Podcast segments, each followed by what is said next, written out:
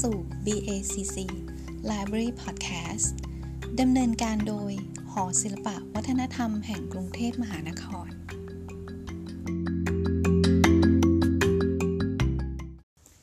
สวัสดีค่ะ ท่านผู้ฟังทุกท่าน ขอต้อนรับสู่ BACC Library Podcast Podcast ที่จัดทำขึ้นเพื่อนำเสนอเรื่องราว ที่ถ่ายทอดจากศิลปินโดยตรง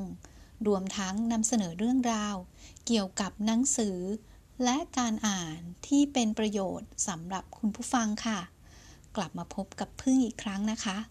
วันนี้พึ่งจะขอนำเสนอบทความดีๆ มีสาระ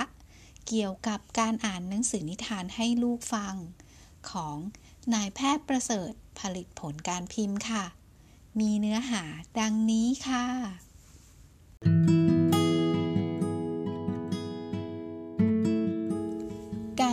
สือนิทานให้ลูกฟัง ให้ประโยชน์มากมายหลายด้าน เรื่องแรกสุดคือ การสร้างสายสัมพันธ์ พัฒนาการที่สำคัญที่สุดในช่วง 3 ขวบปีแรกของมนุษย์ คือการสร้างสายสัมพันธ์กับแม่หรือพ่ออย่างแข็งแรงมากที่สุด การอ่านหนังสือวันละ 15 นาทีให้ลูกฟังก่อนนอน เป็นกิจกรรมที่ง่ายมาก ในการประกันว่า พ่อแม่จะได้อยู่ใกล้ลูกแน่ ๆ อย่างน้อยทุกวันวันละ 15 นาทีทำให้เด็กสามารถสร้างพ่อแม่ที่มีอยู่จริงขึ้นมา สร้างสายสัมพันธ์กับพ่อแม่ และสร้างตัวตนที่แข็งแรงมากในที่สุด ตัวตนคือรากฐานของพัฒนาการอีกหลาย ๆ เรื่องในอนาคต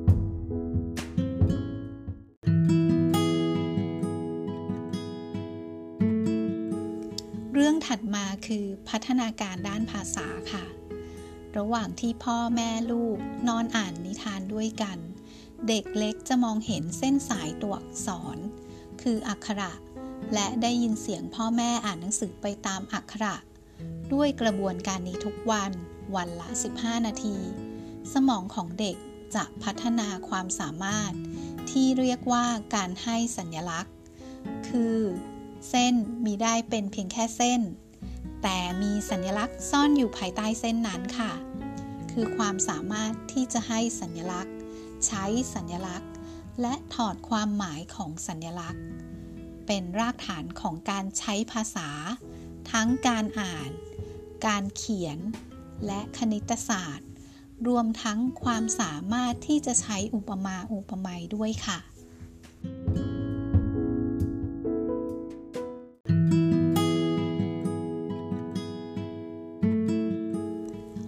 ถัดมา คุณหมอบอกว่าคือพัฒนาการด้านการคิด เด็กเล็กไม่เพียงเห็นเส้นสายที่ก่อรูปเป็นอักขระ แต่เขาจะเห็นรูปภาพประกอบนิทานด้วย เช่นช้าง รูปช้างที่เด็กเห็นในวันแรก จะกระตุ้นวงจรประสาทในสมองให้ทำงาน วงจรประสาทที่ถูกกระตุ้นนั้น จะได้เห็นและรับข้อมูลรูปภาพอื่น ๆ อีกในเวลาต่อมาำให้วงจรประสาทนั้นพัฒนาไปอีก ความคิดเรื่องช้างจะแปรเปลี่ยนไปทุกวัน มีบ้างบางวันที่เด็กเล็กนอนหลับตาฟังนิทาน โดยไม่ได้ดูรูป สมองของเขาจะวาดภาพช้างตัวใหม่ขึ้นมาอีก ช้างนั้นจะแปลเปลี่ยนไปทุกวัน แล้วแต่สมองรับรู้เรื่องช้างมากน้อยเพียงใด ที่มหัศจรรย์คือ ถึงแม้ว่าวันหนึ่งเขาจะได้เห็นช้างจริง ๆ แต่ช้างในสมองของเขาก็ยังมีหลายรูปแบบให้เขาเลือกใช้ และต่อยอดความคิดไปตามสถานการณ์ นี่คือสมองที่เปิดกว้าง และไร้ขีดจำกัดอย่างแสนมหัศจรรย์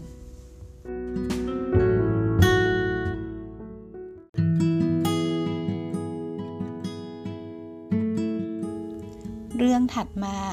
คือพัฒนาการด้านสติปัญญา สติปัญญาที่แท้เกิดจากความเชื่อมโยงมิได้เกิดจากความจำหรือการท่องจ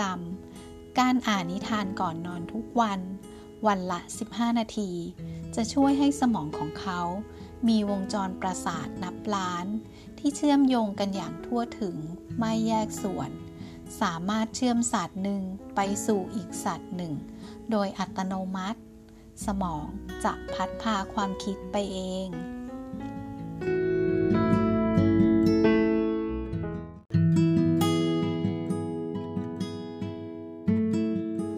เรื่องถัดมาคือเรื่องจิตใจ นิทานก่อนนอนในปฐมวัย เป็นการผจญภัยไปในดินแดนต่างๆ ในบ้านนอกบ้าน ใต้น้ำอวกาศ ใต้ดินยอดเขา ไปจนถึงในจินตนาการ ด้านเนื้อเรื่องของนิทานก็มีตั้งแต่สุขสันนิรันดร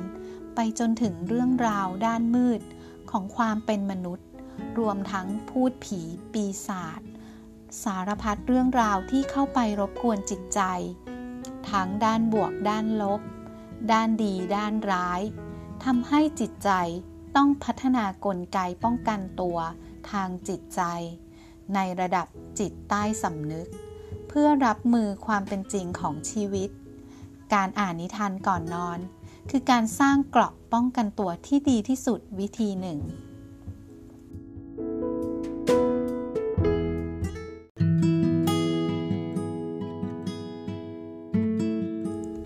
เรื่องถัดมาคือวินัยการนอน ที่สำคัญคือการจัดสภาพแวดล้อมก่อนนอน ให้สงบ สะอาด ไฟสว่างพอที่จะอ่านหนังสือ แต่ไม่รบกวนการนอน พ่อแม่อ่านนิทานด้วยน้ำเสียงสงบพอสมควร เหล่านี้เป็นการเตรียมคลื่นสมองการนอน เข้าสู่ระยะพัก เพื่อเคลื่อนตัวเข้าสู่การนอนระยะต่อไป อันจะนำไปสู่การนอนที่สงบ ลึก ได้พักผ่อน และการฝันที่ดี เป็นการพักเครื่องจัดระเบียบข้อมูลในแต่ละวัน พื่อเตรียมตัว ตื่นขึ้นมาพบวันใหม่ อันจะทำให้ได้สมองที่ดีที่สุด คุณหมอทิ้งท้ายบทความไว้ว่า อ่าน 15 นาทีทุกวัน สร้างมหัศจรรย์แห่งชีวิตค่ะ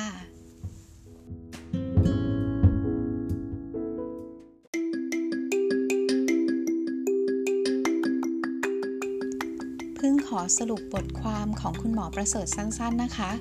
ประโยชน์จากการอ่านหนังสือนิทานให้ลูกฟังก็คือ เป็นการสร้างสายสัมพันธ์ ระหว่างพ่อแม่ลูกทำให้เกิดพัฒนาการด้านภาษา ด้านการคิด ด้านสติปัญญา เป็นการพัฒนาจิตใจ ให้เตรียมพร้อมรับกับสถานการณ์ในอนาคต และสุดท้ายเป็นการฝึกวินัยการนอนค่ะ หากท่านผู้ฟังท่านใดสนใจ อ่านบทความฉบับเต็ม สามารถเข้าไปติดตามได้ที่ Facebook Page รวมนิทานคุณหมอประเสริฐ วันที่ 27 เมษายน 2561 นะคะ วันนี้หวังว่า คุณพ่อคุณแม่จะสามารถนำเนื้อหาจากบทความนี้ ไปประยุกต์ใช้กับเด็กๆได้นะคะ และขอขอบคุณนายแพทย์ประเสริฐ ผลิตผลการพิมพ์มาก ๆ นะคะ ที่อนุญาตให้นำบทความมาอ่านเผยแพร่ ให้กับทุกคนได้ฟังค่ะ วันนี้ขอบคุณที่ติดตามรับฟัง BACC Library Podcast พบกันใหม่ในครั้งถัดไป สวัสดีค่ะ